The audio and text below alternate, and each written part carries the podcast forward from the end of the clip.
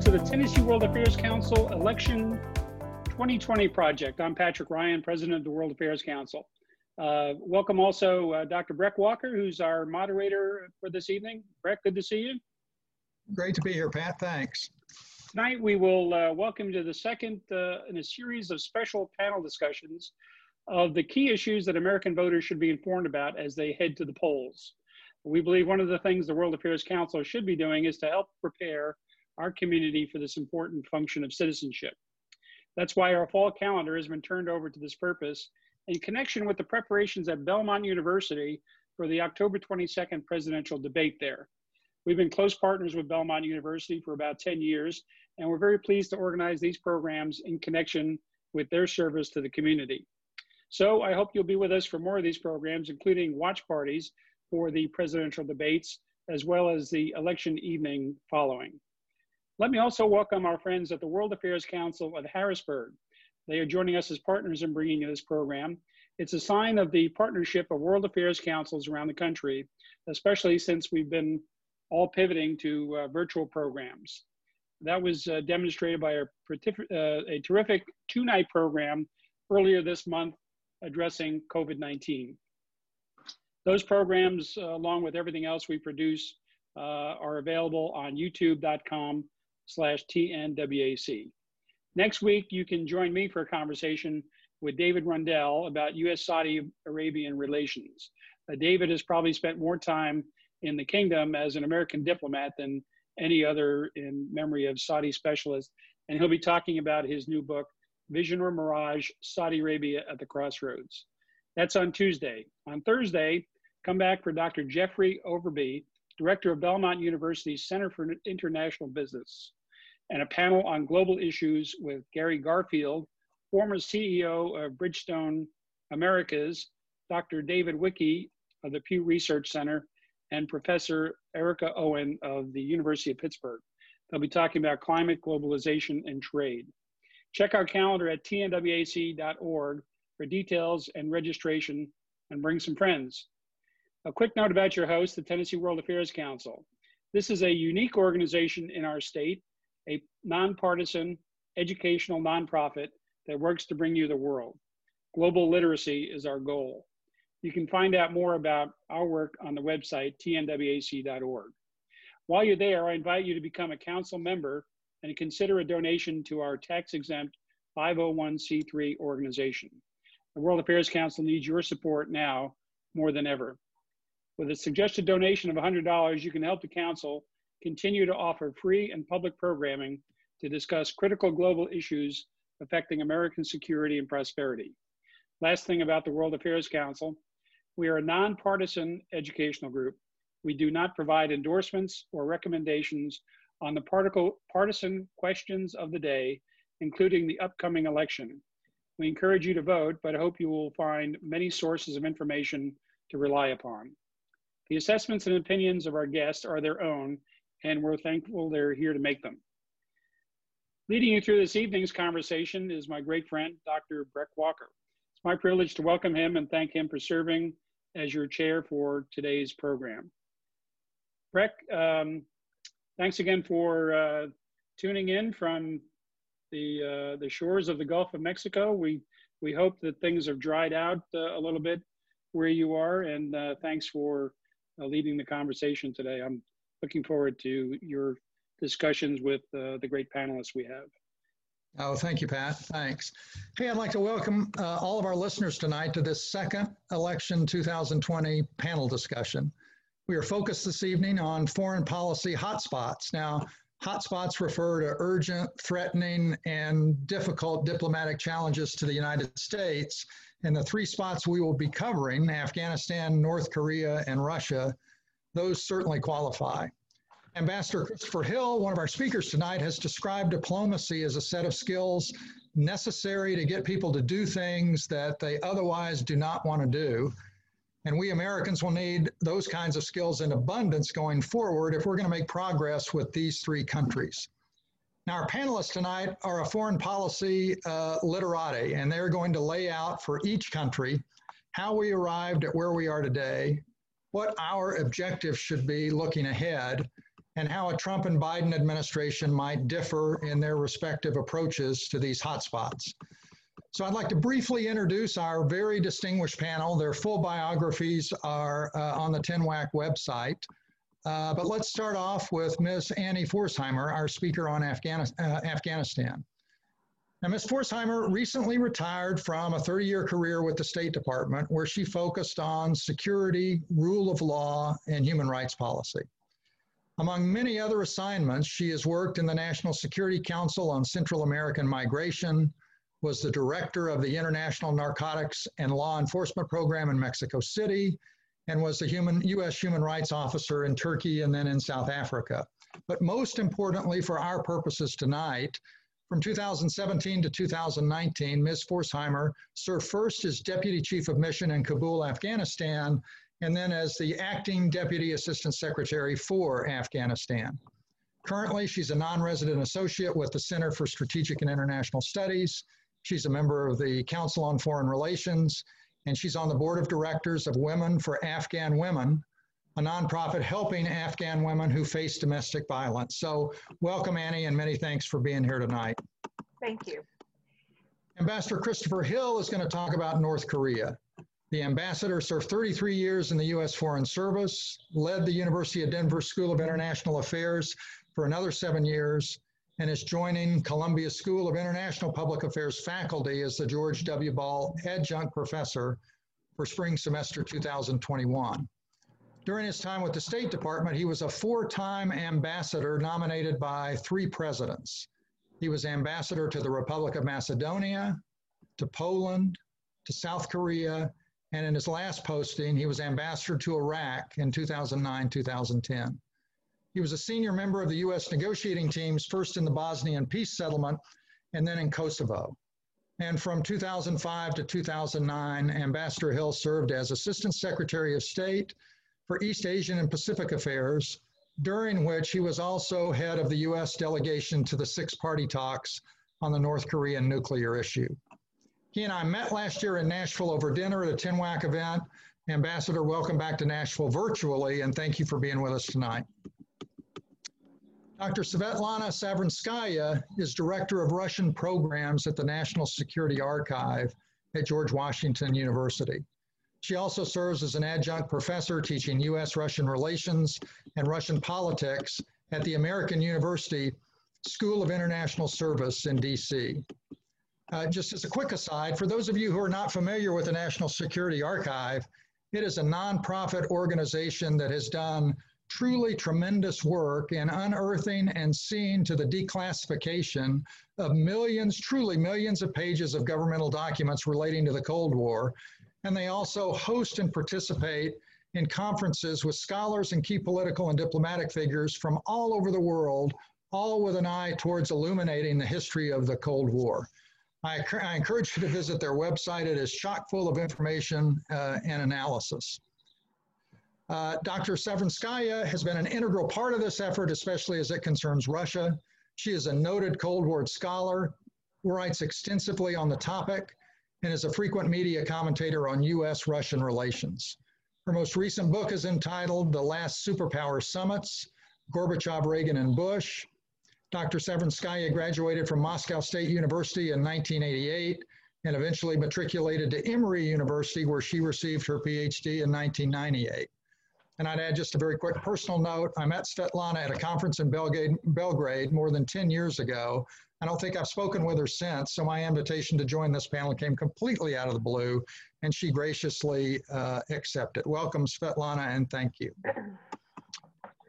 Okay, so let's get going. I'm going to ask our speakers to stay within a 15 or 20 minute time frame to be followed by Q&A from the audience uh, uh, on that topic, and then we're on to the next topic in sequence. So let's start with uh, Annie Pforzheimer, if we may. Ms. Pforzheimer, Thank you. just a, Sorry. a kickoff, a kickoff question, just to get you going, if you don't mind. I've heard you speak of the very real accomplishments that we've secured in Afghanistan, accomplishments which I don't think are always appreciated by the media and the public at large. Would you mind commenting on those accomplishments and then talk about the current peace talks with the Taliban? And then perhaps lastly, comment on whether you think our policies in Afghanistan going forward will be different under a Trump or Biden administration. Thank you so much, Brett and Pat, and many thanks to the organizers of this important event. Uh, I have four topics that I want to go through before I can uh, we can start a dialogue with the audience. And those are where are we now? How do we get here? What's at stake? And what the current election could mean. And I'll give away, excuse me, I'll give away my opinion up front relating to the last point. On this issue, the two presidential candidates agree more than they differ. My own argument is that it's up to all of us to ask whoever is our future president to manage the end game of this very long conflict very carefully in the name of our interests and our values. So getting to the, the point that you asked about, since 2001, the Afghan people with international support have made progress towards building a new society that is more prosperous and democratic, where women and men are more educated and in better health, and where Afghans are the ones fighting to keep their country secure and not a source of terrorist attacks. And this is ultimately the progress that will make the United States and its allies and partners more secure from threats originating in the region. There really are advances that we can be proud to have helped bring about. Most importantly, of all these advances, American forces ceased to take a leading combat role five years ago. It's the new Afghan National Security Forces who do the fighting. And in 2002, that option simply did not exist. So here are a few more updates about what's happened since the end of the Taliban era. In other words, since November of 2001 from zero girls in school to three and a half million, from zero women in professional life to women who are teachers and doctors and business people and even police. From the period of 2000 to 2018, this is the World Bank's figures, life expectancy went from 56 to 64. Infant mortality went from 129 per 1,000 live births to 63. And underweight children under five, that used to be 45% of the population had that distinction. Now it is 19%. And the gross domestic product went from 4 billion to 19 billion. It is still a very poor country. But let, think about this. Imagine 10 Afghans in 2001 there are no cell phones. Now picture six of them raising their hands. There's 59% of Afghans today have cell phone plans. It isn't the same isolated place that it was under the Taliban. There's a young generation that has gone to school, thanks to us, and they are ready to make their country a different kind of player in the world. And Afghans know that they honestly have all the responsibility now to move themselves towards sustainable development. So where are we now? Uh, as most folks are aware, the peace talks finally got started last week. And uh, the South Asia strategy of the United States, which was put in place with this administration, set the tone for the US role in pushing aggressively for peace. And in September of 2018, two years ago, a special envoy for the peace and reconciliation process was appointed, Ambassador Zalmay Khalilzad. And it took two years to bring the parties to the table. I'll just note uh, in Colombia, another country I have worked on, it took two years for the pre-talks to lead to the beginning of formal negotiations. And it took four more years after that. So the talks started last week, and what's happening now is that there's a side that represents the Taliban and a side representing the Afghan government and other political parties. On the Afghan government side of 21, there are five women Uh, there's also an advisory council with uh, another mix of men and women who are sitting back in Afghanistan to give guidance to the negotiators. So what is the situation right now? There is still a divided political settlement of the government in Afghanistan after last year's presidential election, and there is still rampant corruption. Those are the weakening, uh, that weakens the government's negotiating power against the Taliban, which has a ferociously unified front and shocking levels of violence continue because the Taliban haven't given up on, you know, what they might consider their play, which is military takeover. That's the environment we face right now, but I think that the the feeling of the Afghan people that yes, they want peace, but they also want a constitutional order, that should strengthen the government's hands somewhat. So how did we get here? Uh, we got here in phases. And we got here, unfortunately, paying uh, too much attention to American political timelines and taking our eye off the ball where it was needed uh, in Afghanistan.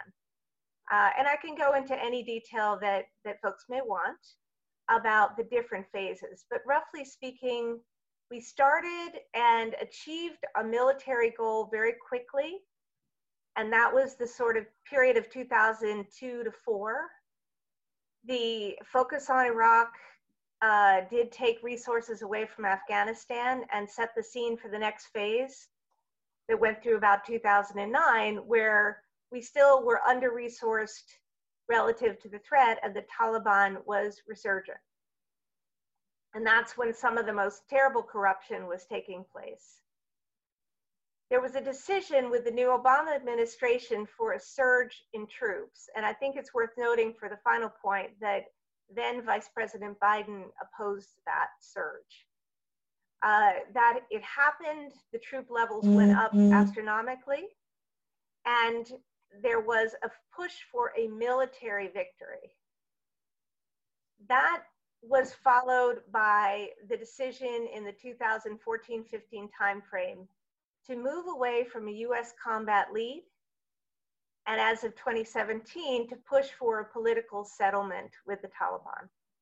The war is at a stalemate and neither side, and that does include the Taliban, can win. They control more of the countryside and the government forces with international support control the cities. So what happened to move us to this phase was a decision that we would give up military surges and also that we would have a diplomatic surge. You know, speaking to that question of what is needed now, intense diplomacy from the time that Ambassador Khalilzad was appointed until now with Russia, with China, with Pakistan, India, the Gulf states, Central Asia, Europe, I was still in the State Department as Ambassador Khalilzad was making his first trips around the world. And he visited every country you could imagine in three weeks, three week stints where he didn't sleep at all. And he started to knit together a consensus for the neighbors to stop interfering in Afghanistan and to start supporting a peaceful resolution. So, what is at stake?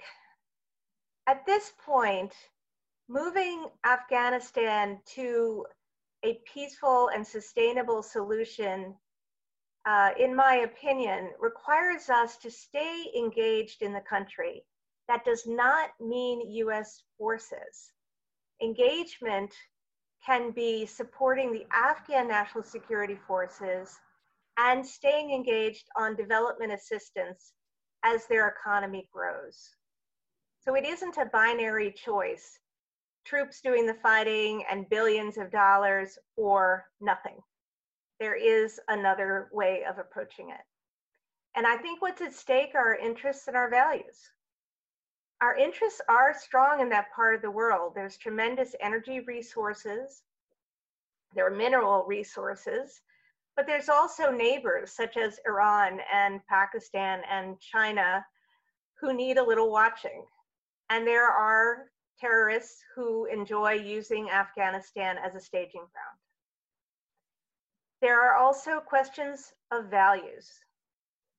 We mm-hmm. have come this far, and it is, I believe, incumbent on us not to lose the gains that have been made, to honor sacrifices that also have been made, and to support the Afghan government as they fight against a foe who has outside friends of its own. And again, that support doesn't mean that we're fighting another war, that we're continuing the combat role, but we do, in my opinion, need to support them. We don't want a situation of chaos that could emerge if there is another civil war in the absence of a peace agreement. We don't want refugees to start flooding out of Afghanistan as they would. And we do want to stand by an ally and a country that's worked with us and show that our word is it means something.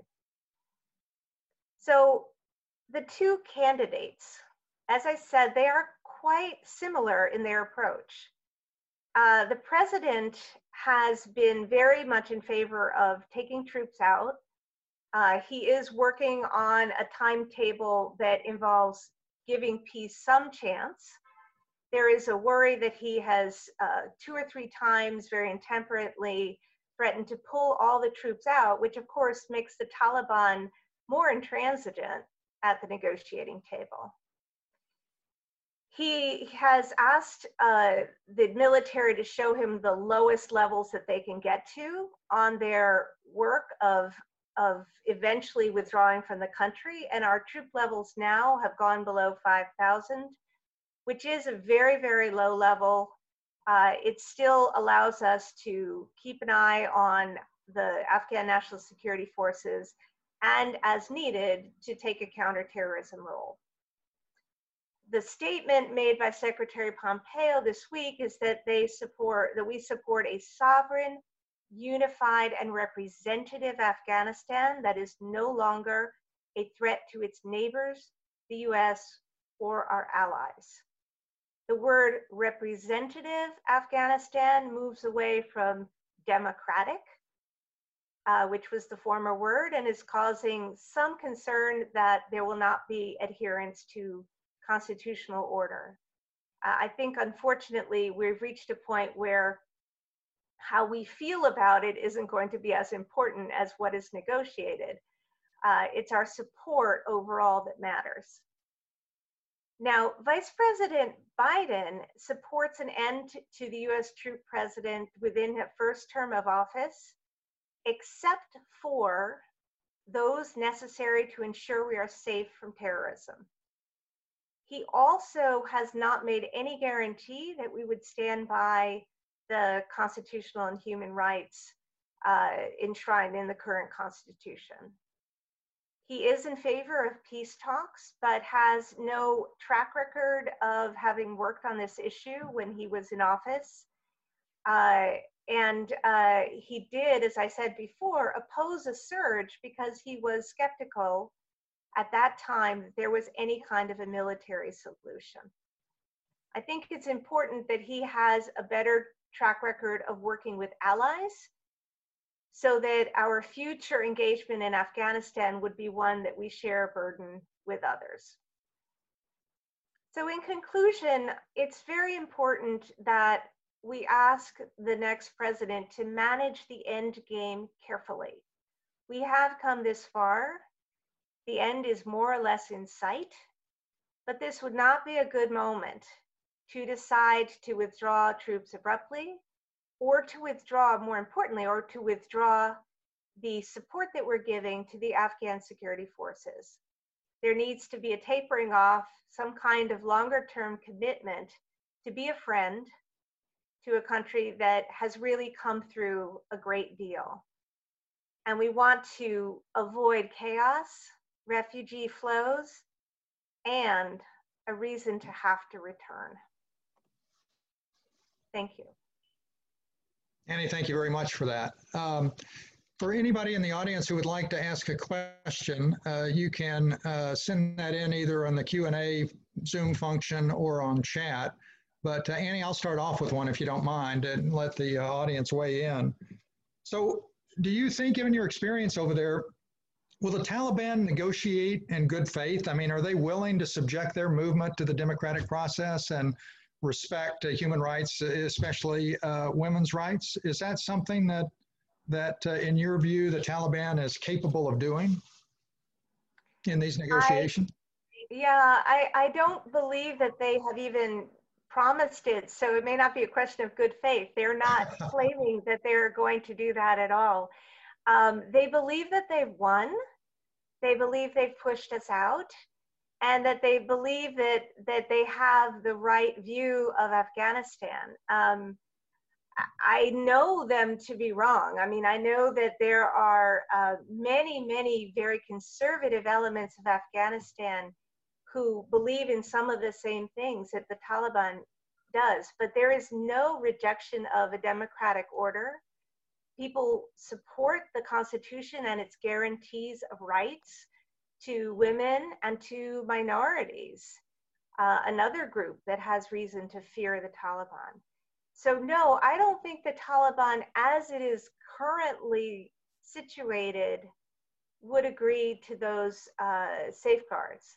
But as I mentioned, uh, negotiations can take a long time. In the process of negotiating and assuming that we stand by the Afghans during that process, the strength of the Afghan community's belief in those rights that's going to be part of the negotiation too. And the Taliban will have to understand they can't rule by force people who, you know, they're not a broken group of people as they were in 1996 when the Taliban took over. They're better educated, they're healthier, they've got those cell phones, and they understand what their rights are. And so, uh, what do you think is the, and I know it will this will be something that unfolds over a, probably a considerable period of time but uh, what are you hopeful is the best and also realistic outcome here uh, down the road at the end of these negotiations? What i hope for is a relatively long negotiation. You know the ireland accords colombia uh, many other agreements have taken a long time to get the parties to move from their initial very absolutist positions to some place that they can both uh, they can both inhabit. Uh, I do think the government will have uh, areas of compromise it must reach. I believe strongly that the Taliban must reach very uh, mm-hmm. deep compromises because, as I said, they have to understand now how little of the country they truly represent when they're not killing people, they're not convincing them.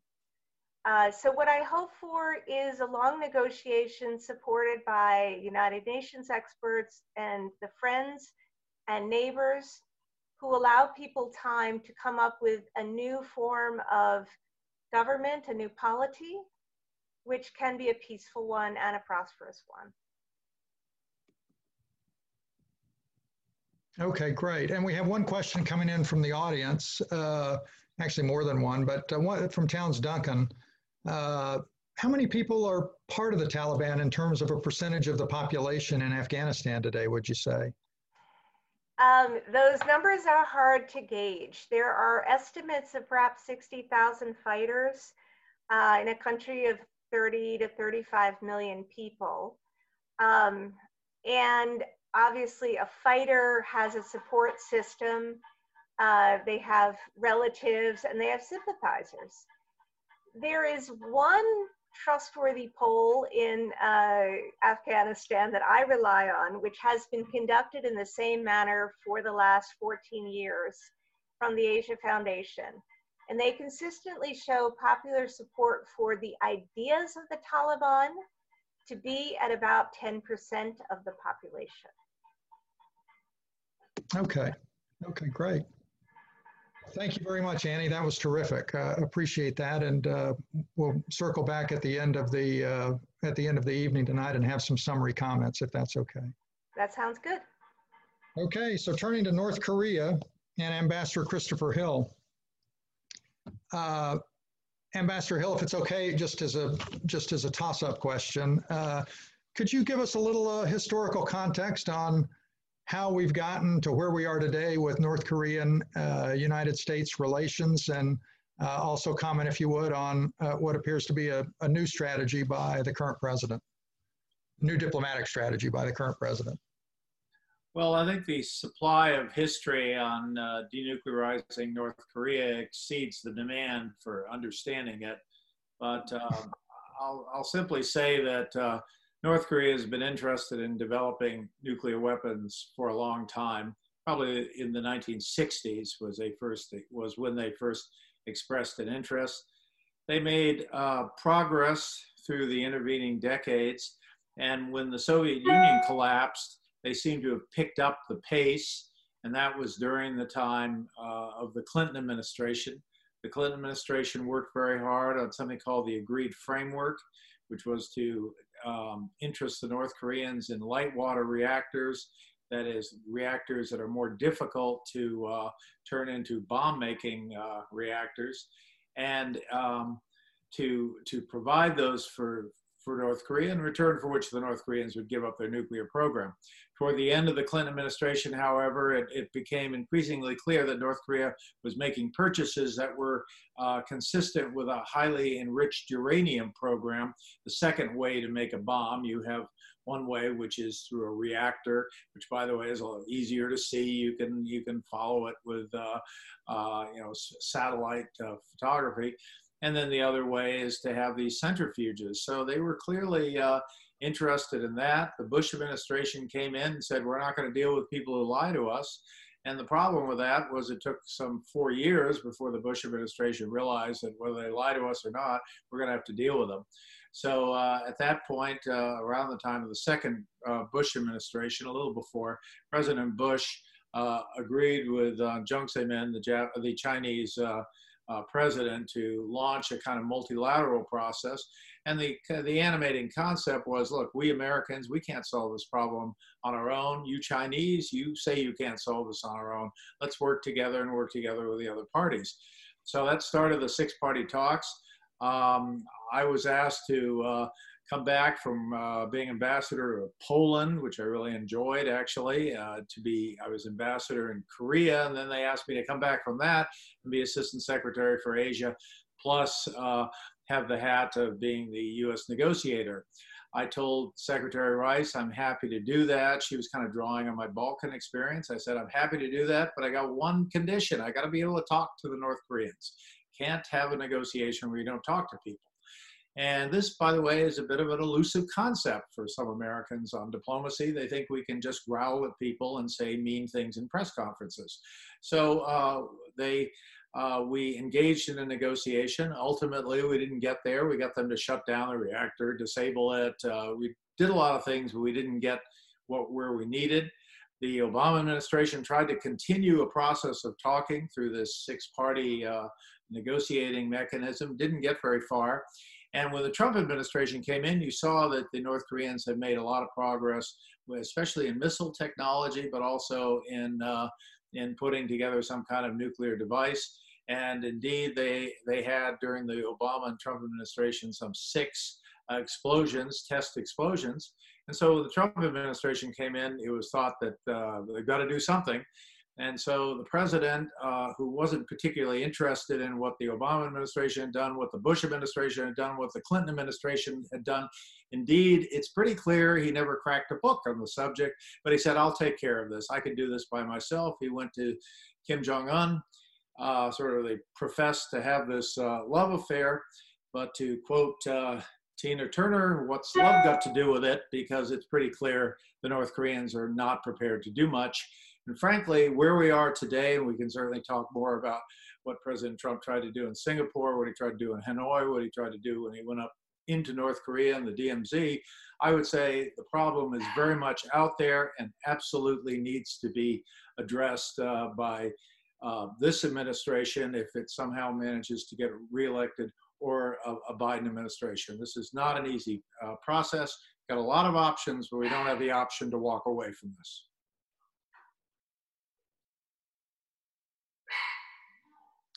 Uh, Breck, you need to unmute yourself there. Thank you. Sorry about that.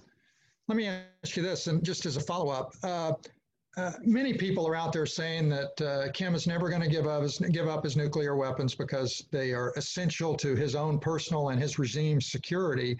And I think you may have a different assessment of that than. Uh, so, would you mind sharing that with us? Yeah, I mean, this is a kind of a line you hear all the time that uh, somehow North Korea needs nuclear weapons, otherwise we're going to attack them. Well, we're not going to attack them, and we've given them assurances and we're provided we're prepared to give a lot of assurances that we're not going to attack them. Now the North Koreans like to say things like, "Yes, but you have troops in Korea. That must mean you're going to attack us." In fact, if you look at those troops and and you don't need to be some expert on uh, force deployments. Those forces are not there to attack anyone. They're there to defend South Korea as part of our alliance with South Korea. So the question is, is North Korea really worried that we're going to attack them? And I would argue they're not. I think what they're really interested in doing is creating a situation where they have nuclear weapons and a future president, whether uh, this president, the next president, or the president after that, will say, do we really want to have U.S. troops in a, in a situation where some pushing and shoving could result in the uh, threatened use of nuclear weapons? at which point, you know, maybe we wouldn't want to have troops there. And so maybe a future president will say, well, you know, those South Koreans, they're very clever folk. They can certainly handle their own problems. And so we would end up in a situation which is, I think, the real goal of the North Koreans to get the US off the Korean Peninsula. And sadly, uh, this president, the current president, uh, said in Singapore that he would like to withdraw uh, US troops from South Korea. It was kind of music to the ears of the North Koreans. And what we would have in that circumstance, and he was, I, I think he's kind of coming around to the view, certainly this is the view that uh, John Bolton is concerned about. He's coming around to the view that somehow if we get these troops uh, out of South Korea, North Korea will say, oh, they're not going to attack us now, therefore we'll give up their nuclear weapons. And I don't think that is the issue at all. North Korea is, uh, you know, these are not easy or pleasant people to deal with. Uh, and I think they have the view that they can use North nuclear weapons to help leverage their position in the world. It's a very poor country. They're not doing well right now. They have very serious serious economic uh, problems. Uh, they probably have a succession problem coming up because Kim Jong un doesn't look much healthier than his father was. Uh, they have a lot of issues. Um, since Singapore, since we tried this sort of uh, uh, love affair, uh, incredibly enough, we've uh, the real uh, result of this is that the Chinese North Korean relationship has grown closer. We've had a completely inadequate diplomacy with the Chinese. Our Secretary of State was uh, uh, had his feelings hurt when he went to China in the fall of uh, 2018, uh, and he hasn't been back. Been back. Well, you know, this is a line of work where you have to have a little thicker skin than that. So we have virtually no diplomacy with China. We've actually created a circumstance where the Chinese are, are actually closer to the uh, to the uh, North Koreans than ever before. And I think uh, a new administration, uh, it's going to have its, its work cut out for it. I would say one other thing people who say that, oh, North Korea will never give up their nuclear weapons, that is music to the ears of the North Koreans.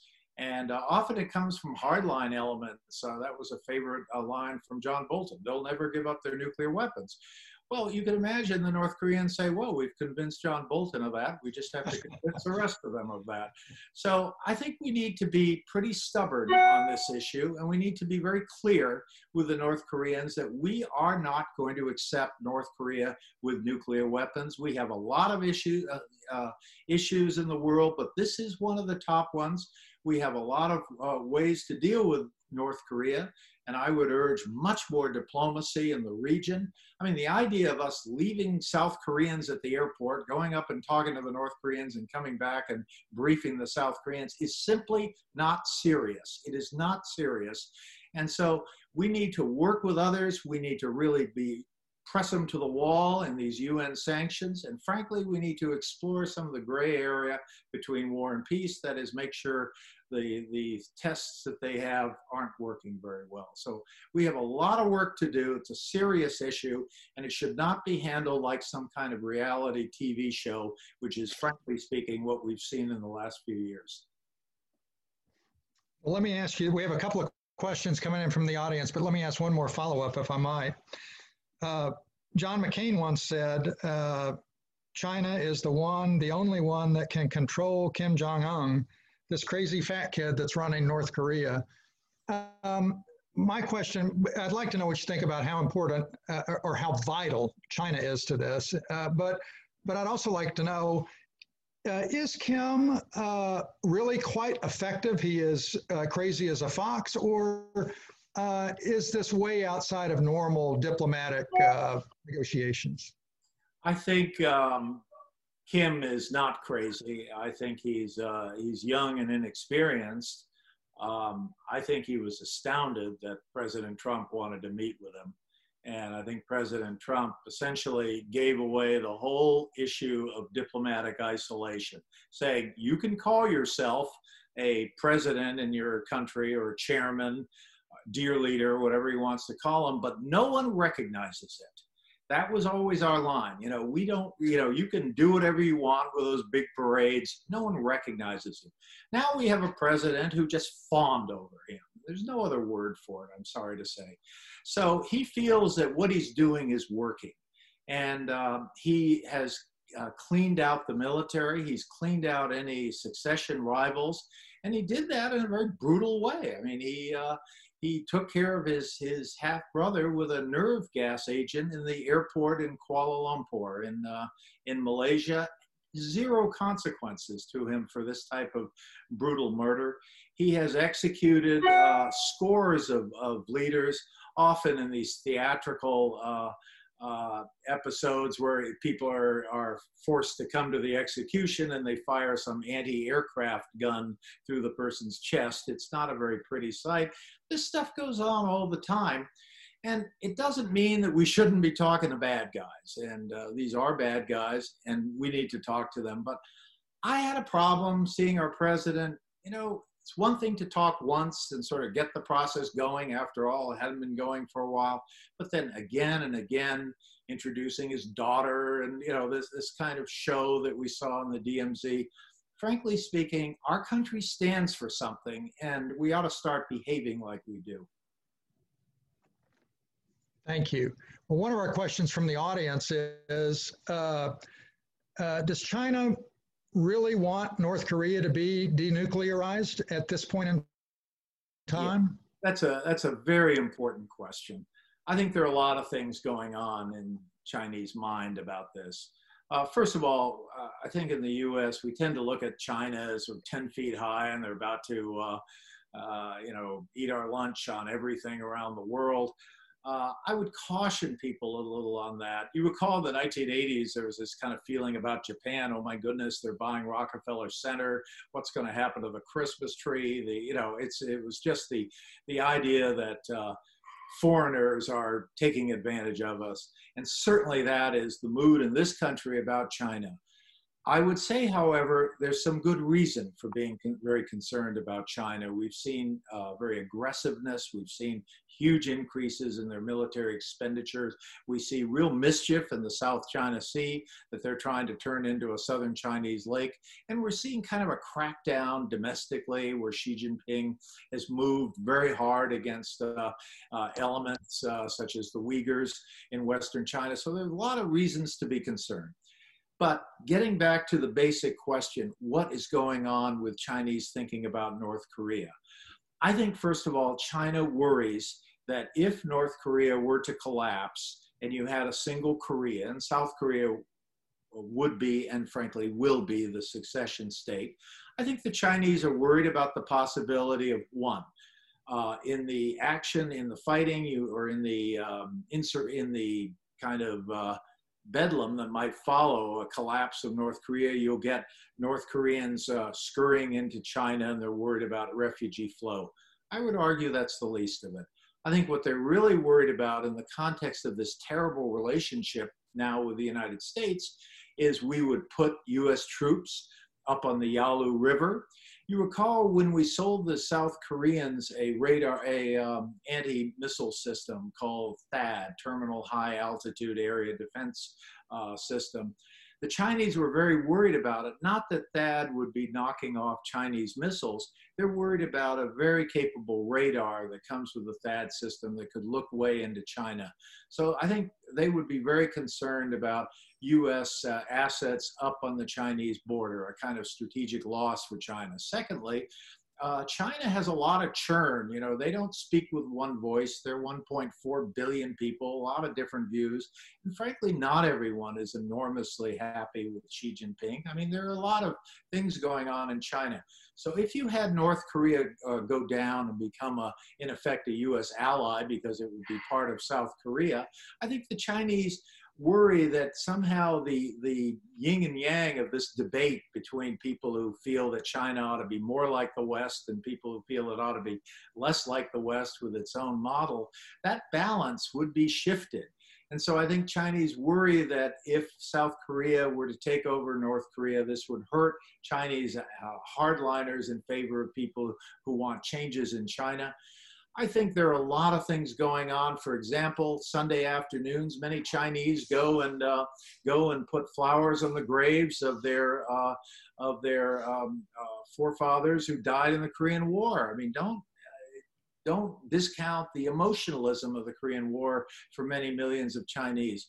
So a lot of reasons, but to me, it comes down to one issue: Do they want North Korea to have nuclear weapons?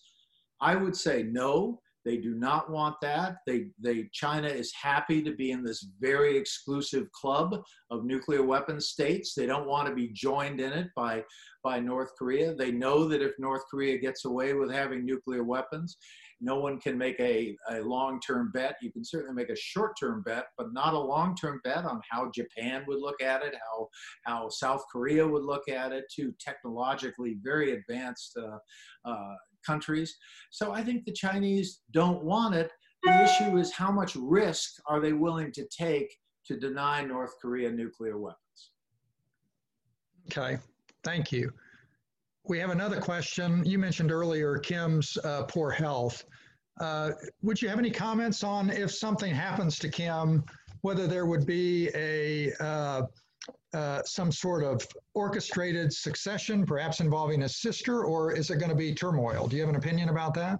Um, there's no real history of turmoil in North Korea. You know, if you look at uh, Chinese uh, history, you see a lot of peasant uprisings, and then you see uprisings by various uh, religious cults, you know, like the Boxer uprising, things like that. When you look at history of the Korean Peninsula, especially the northern part of the Korean Peninsula, you don't see a lot of that.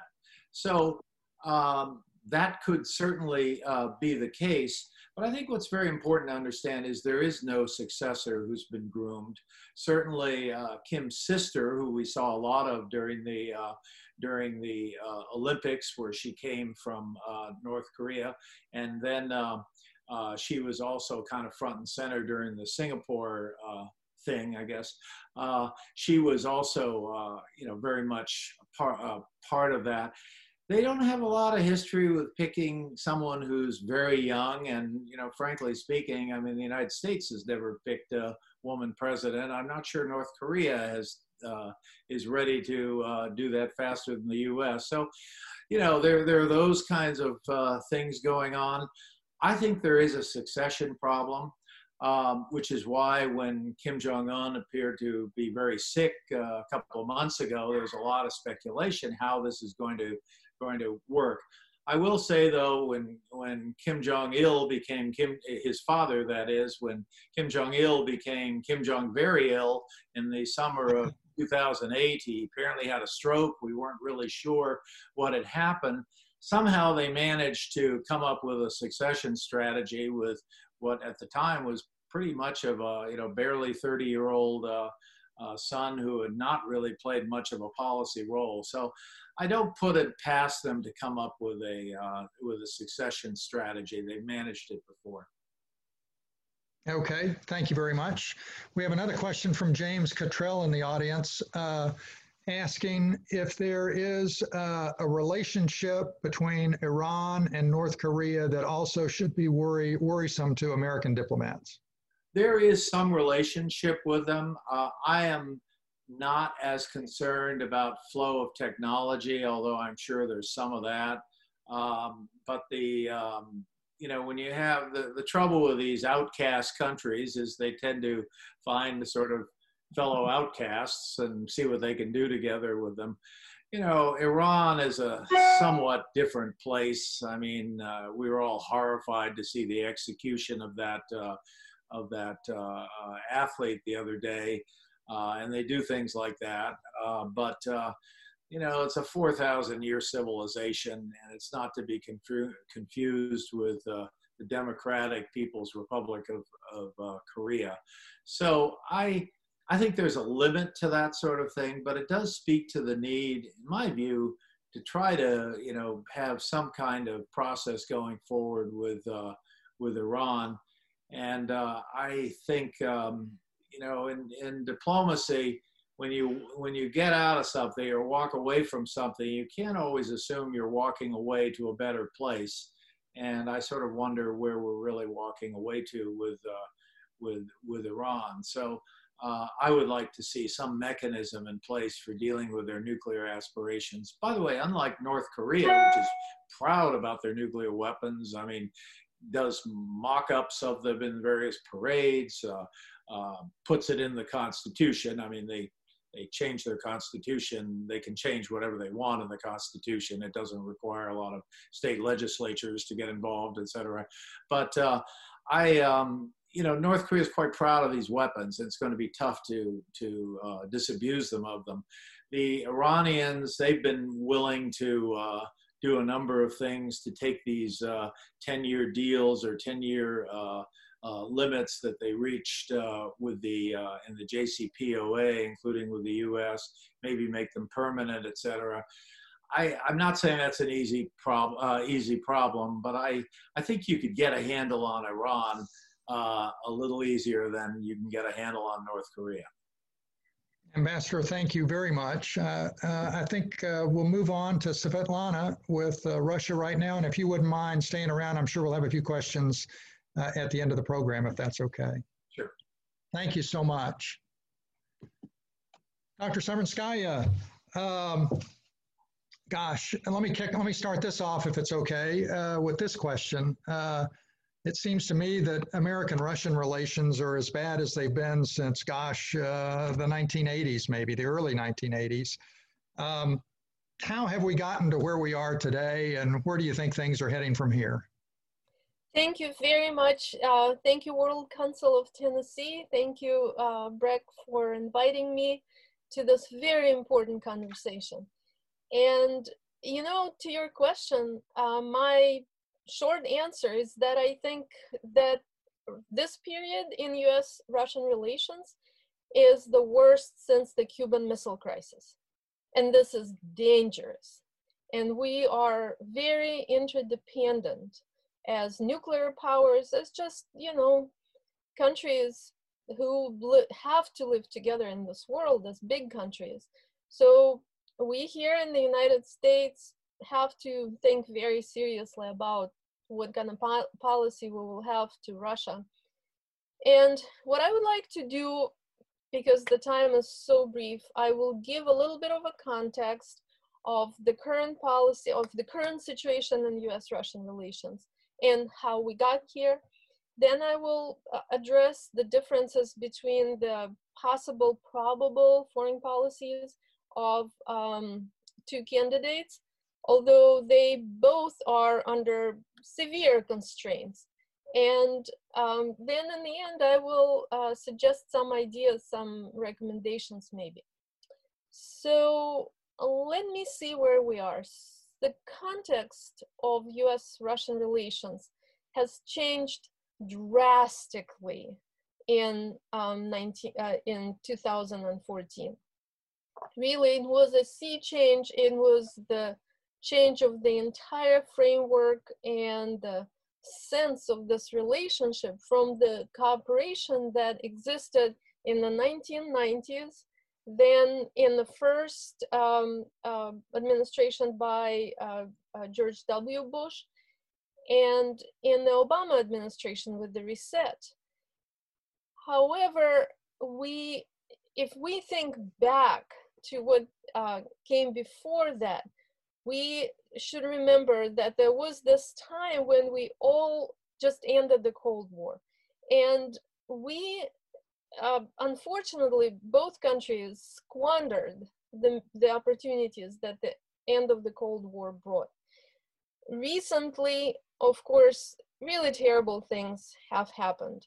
The Russian annexation of Crimea, the military support for the insurgency in eastern Ukraine, um, and just the most recent events uh, when we see in Belarus Putin's support for authoritarian crackdown in Belarus, the poisoning of Alexei Navalny, a leading opposition figure.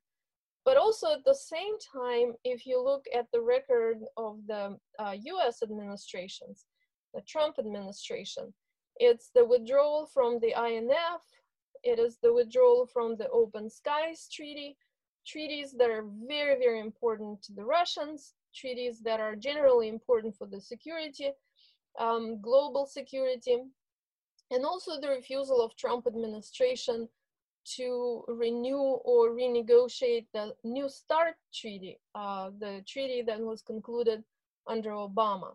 Although uh, the Trump administration tells us that some negotiations are going on, um, it's not clear where those negotiations are and how much progress uh, is being made.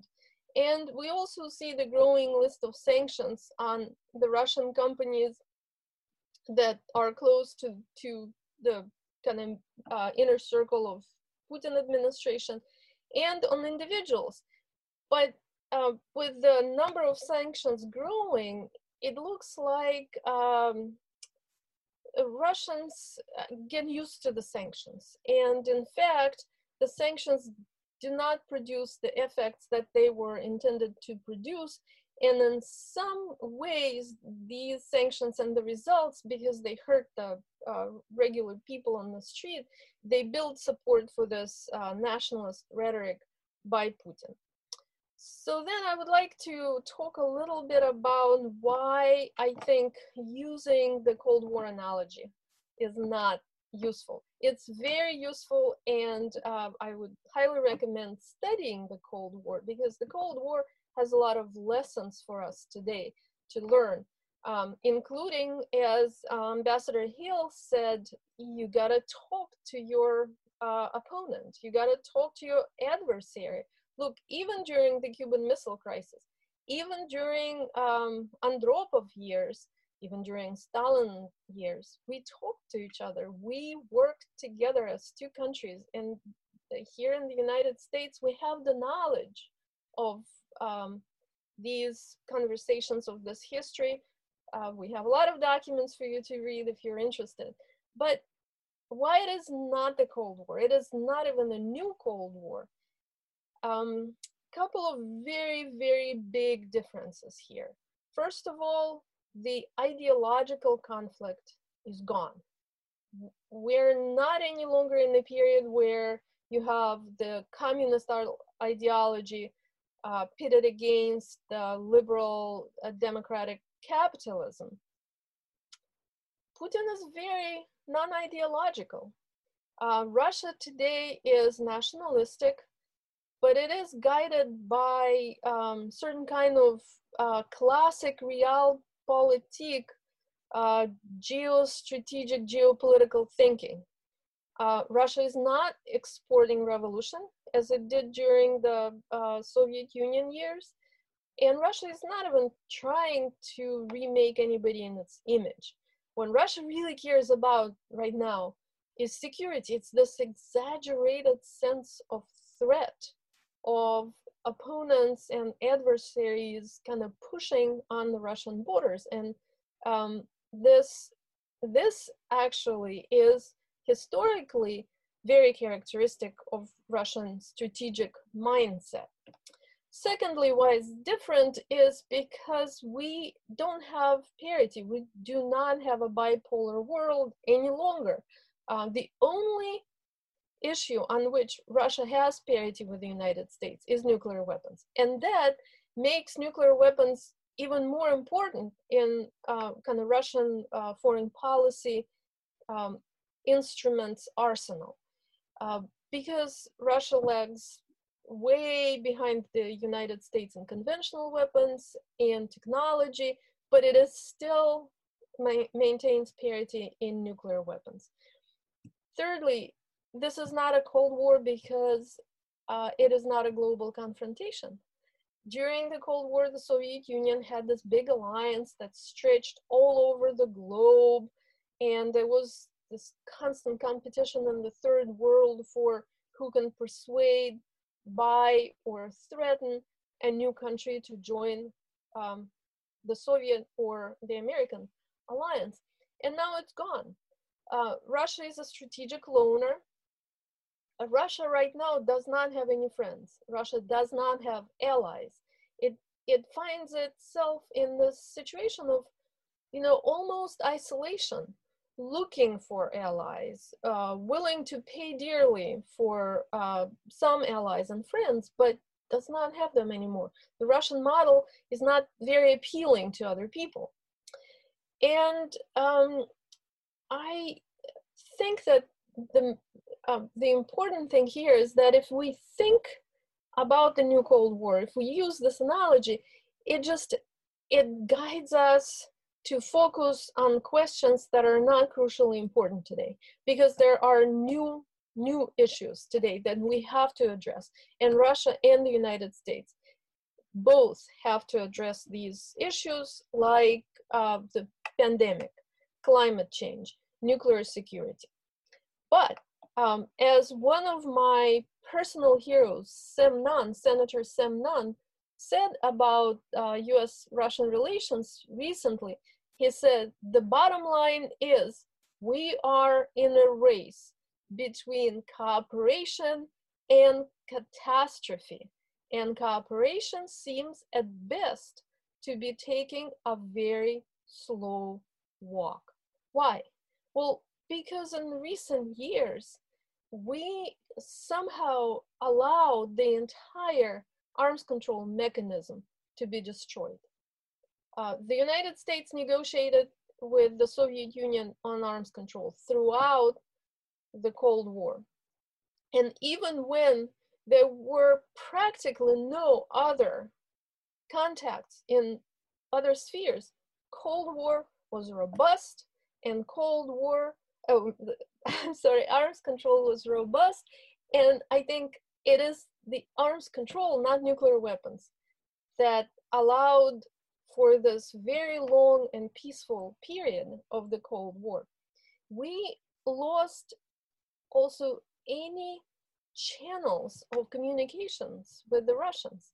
Military to military contacts are basically gone. Diplomats don't talk to each other. Consulate and embassy staffs uh, have been drastically cut in both countries. There is heated rhetoric on both sides. There is rhetoric which is very kind of personally disrespectful of um, national leadership of the other country. President Reagan would never call Brezhnev bad names, right? And uh, I think now we have much more of that in the public sphere on both sides. There is also something in Russia that uh, did not exist there during the Cold War. There is a genuine, genuine, not just propaganda created anti-Americanism. So during the Cold War, of course, the official propaganda was very anti-American, was very anti-imperialist, but people were genuinely interested in the United States, in the United States culture, in music, in um, visiting the United States. And they generally admired the United States. I, I can say from personal experience, living in the Soviet Union during the Cold War, but now it's gone. And uh, well, you would say propaganda, certainly, certainly, there is a lot of propaganda, but the Cold War propaganda did not change that attitude. And something happened today that led to this change. Uh, there's also, I can say, in the American public, uh, there is generally suspicious and mistrustful attitude toward uh, things Russian and um, Russian government and even people. But the most dangerous thing is that right now, both countries are implementing massive nuclear modernization programs and we don't talk to each other. There is no trust. It used to be in the Cold War that the leaders had confidential channels, had back channels, and now it's all gone. If a crisis happens, we don't know where to call. So, what are our objectives? Our objectives, I think, now have to be pretty limited. Of course, we want to see a representative uh, government, a democratic government in Russia. Yes, we want to see a thriving civil society in Russia and we want to support the civil society, but our instruments are limited. And here I would like to talk about the two different approaches or uh, possible foreign policies um, of the two candidates. So let me say out front, I, I think that the uh, Trump administration showed its record of dealing with Russia, which is nothing to um, brag about.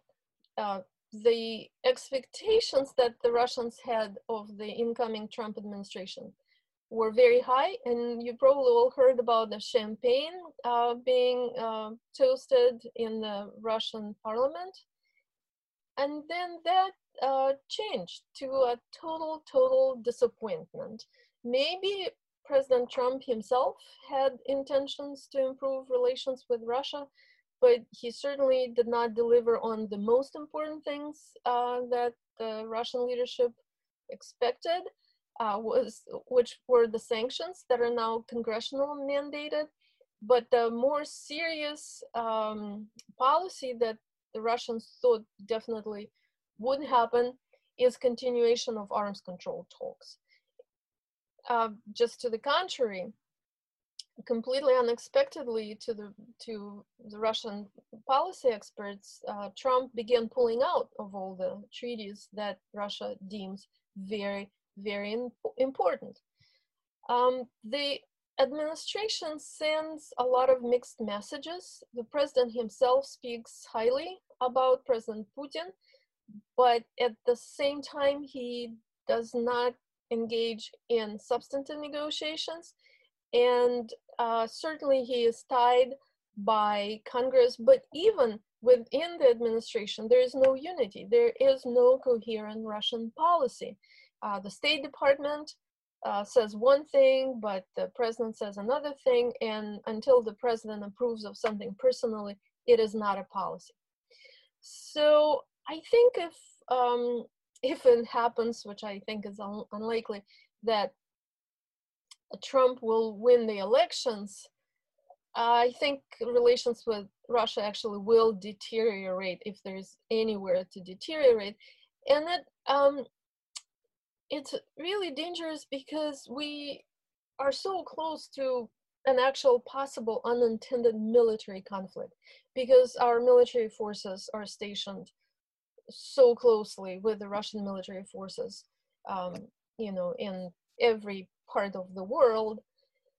So one thing that uh, the Russians would uh, welcome if there is a new Trump administration is that uh, the Trump administration, judging from this administration, does not care very much about democracy promotion or human rights. There is some rhetoric, but really it is very general. And I think Putin understands that they don't really take it seriously. Now moving to Biden, I think uh, although Biden uh, is irritable for you know he's an irritation for uh, Russians because of his emphasis on democracy, human rights, and democracy promotion and uh, American leadership in the uh, liberal democratic uh, world they are prepared to work with Biden. And why? It's because Biden represents institutional legacy of the Obama reset, right?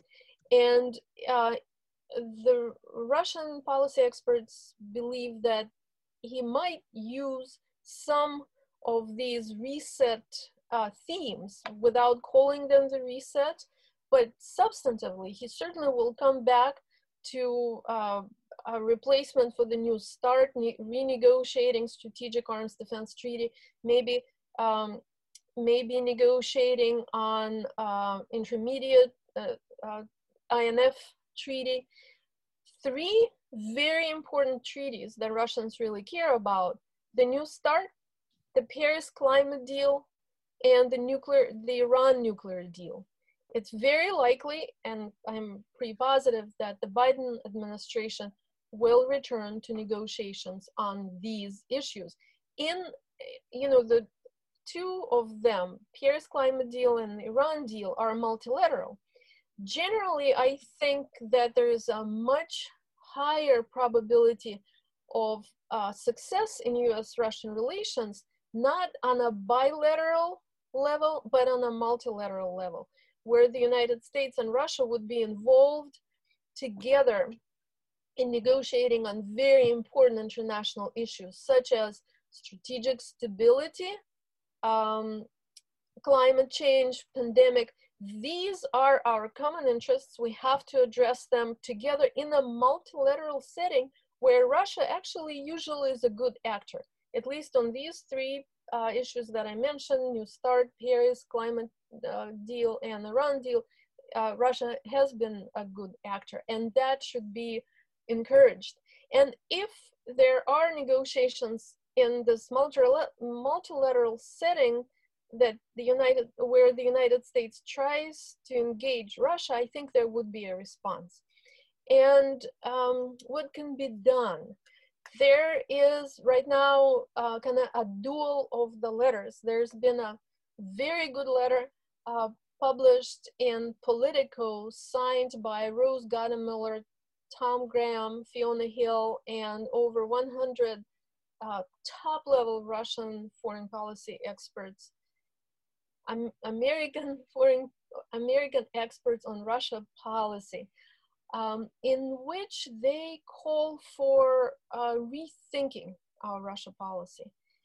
And uh, there are a couple of negative responses to this letter. And I think this duel of the letters represents kind of the, the battle for the soul of the uh, Biden administration. So what I would very quickly uh, recommend is that um, the United States uh, should try to engage Russia in negotiations to avoid conflict.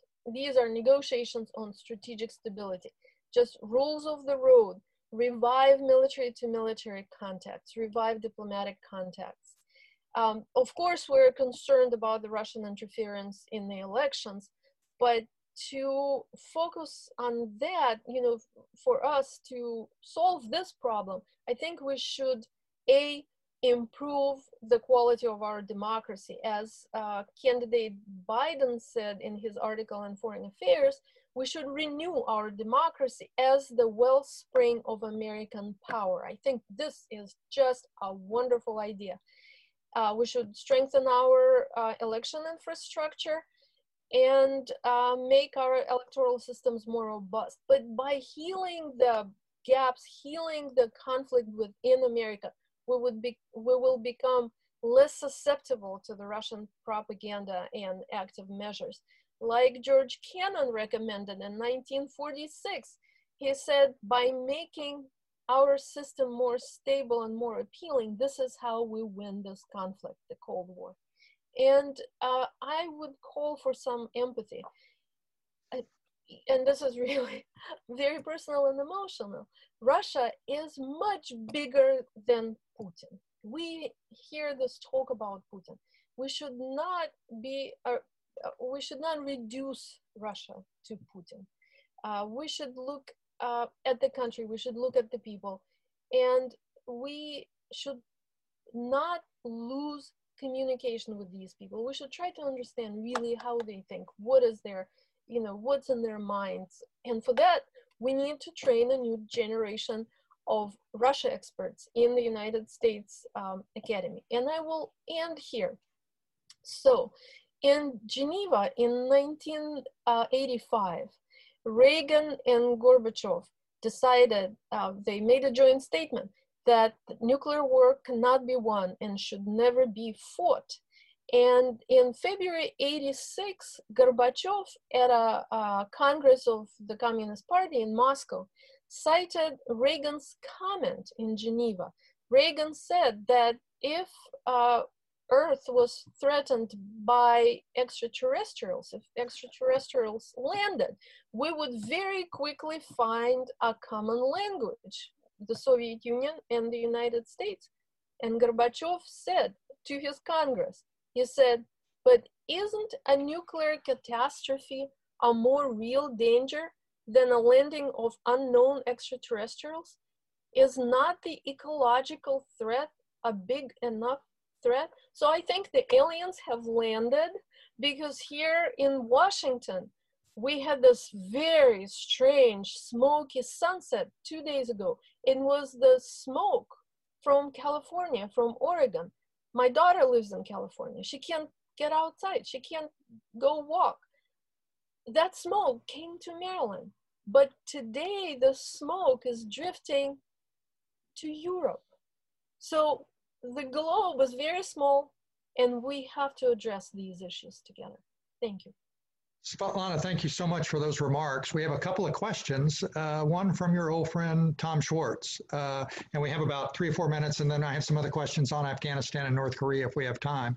But Tom asked, uh, why is Russia continuing to interfere in American elections, or is this an action by Russia that's not properly understood in the West? why Russia is interfering? Uh, because Russia is a much weaker uh, member of this couple and has limited ways to influence the United States. Russians also believe, and this belief is not just uh, in the Putin administration, but among the people, Russians, a lot of people believe that the United States has interfered in Russian elections and has interfered in elections elsewhere. And therefore, they uh, don't see a big problem with this. Uh, I think it's not a new thing, but the level of technology is so advanced now. Also, I think we are severely exaggerating the actual impact of that interference. Uh, it certainly took place, but uh, it's very hard to measure how that interference actually affected the elections and how it would affect this election. So there is part of the West uh, exaggerating it, not quite misunderstanding, but exaggerating. Okay, thank you. And then Towns Duncan asked, uh, other than uh, uh other than dying in office, is it likely that Putin will be forced out of office in one way or another, uh, looking forward, you know, a couple, three or four years, or very unlikely? And if it's in li- if it is likely, uh, who would be who might be standing in the wings to take over? Um, that's a million dollar question. Uh, one answer is Putin will not be forced out of the office. That's I think pretty clear. But I might be completely wrong, or I might be um, an optimist. I think Putin might decide to step down and uh, engineer transfer of power like his own when Yeltsin brought him to power, essentially giving him to the country and saying, look, this is my successor. I can give Russia to him. He actually said, I trust him with holding Russia in his hands. And nobody in the West objected because they thought that Putin would continue Yeltsin's policy, which he did in the first years. And nobody had a problem with this kind of transfer of power in Russia. So Putin might do that because he really cares about his legacy. And he doesn't want to go down in history as somebody who had to be overthrown. Thank you very much. Well, Svetlana, thank you so much for those remarks. And uh, and answers to those questions. That was uh, uh super interesting, and uh, I enjoyed that. I, we had a couple of questions come in on, on, Afghanistan that I'd like to swing back around in these last few minutes uh, and uh, ask Annie. And we also have one other question on North Korea as well. But uh, thank you so much. And there may be another question come in, so hang around a minute if you wouldn't mind. Annie, you're back on.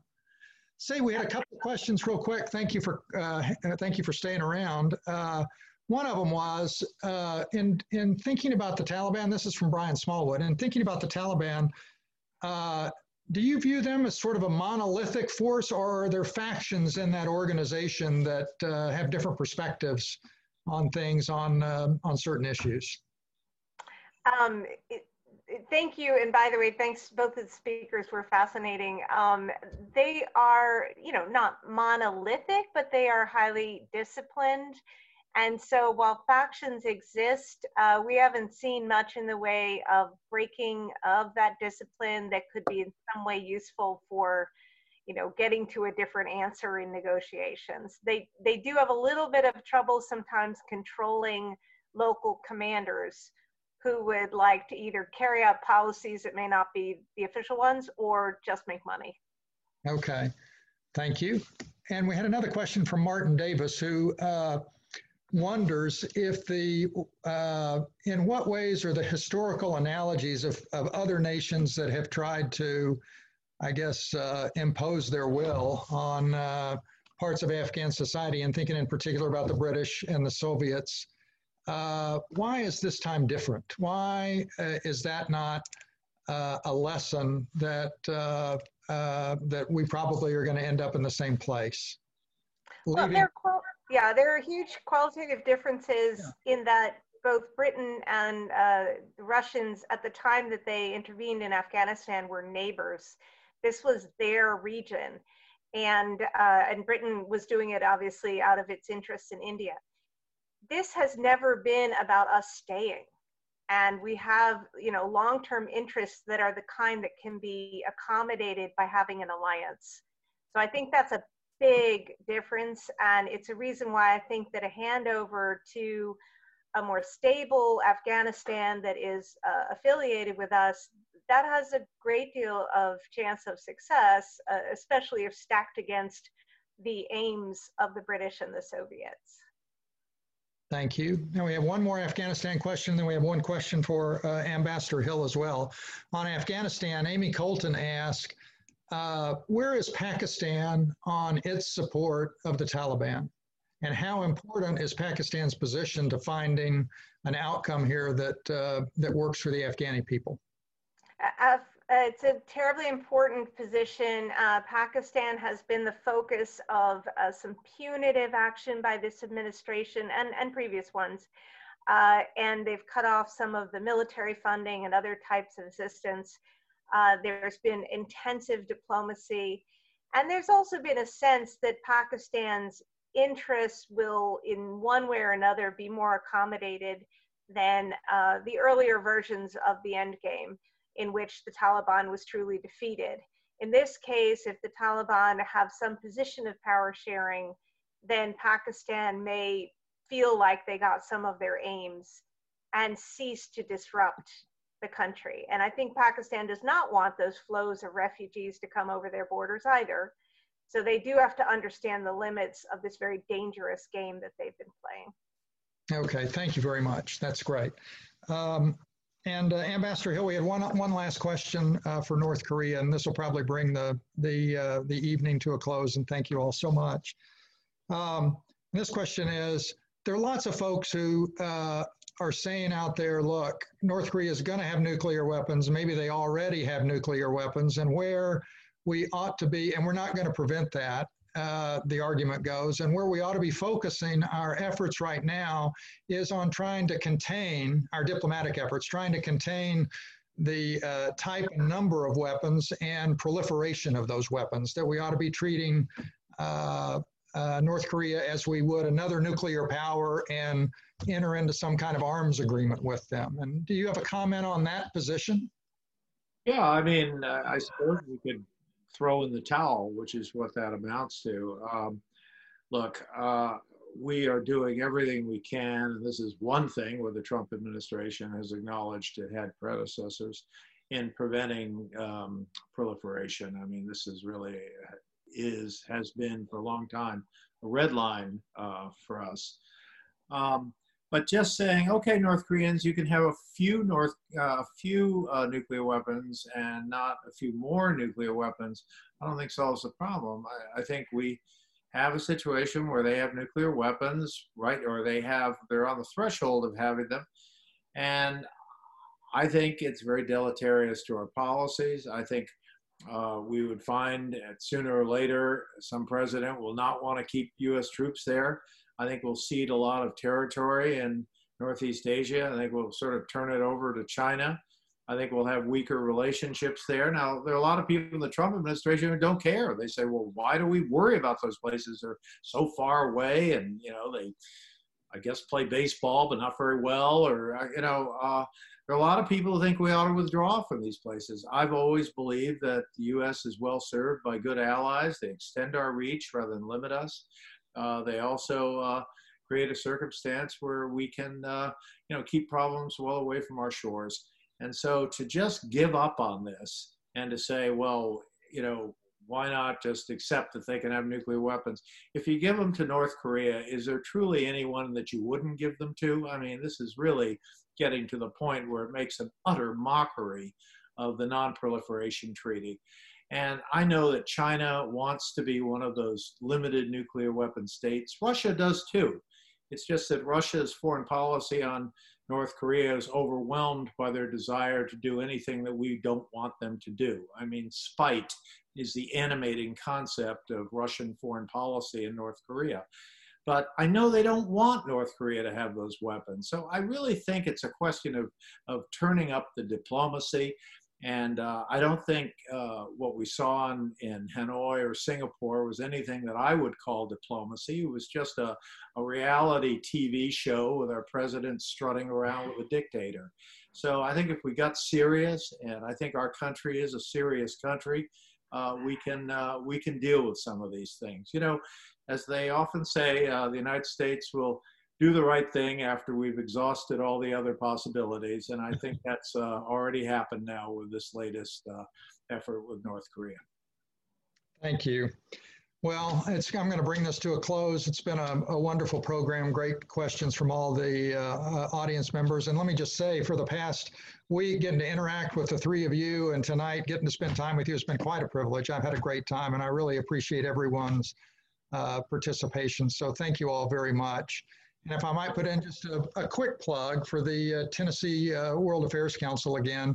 Uh, if you had a good time on this program in the audience, please consider uh, becoming a member or making a gift to support uh, our outreach educational efforts. But again, to the panelists, thank you all so much. This was such fun for me, and uh, I appreciate your all's participation.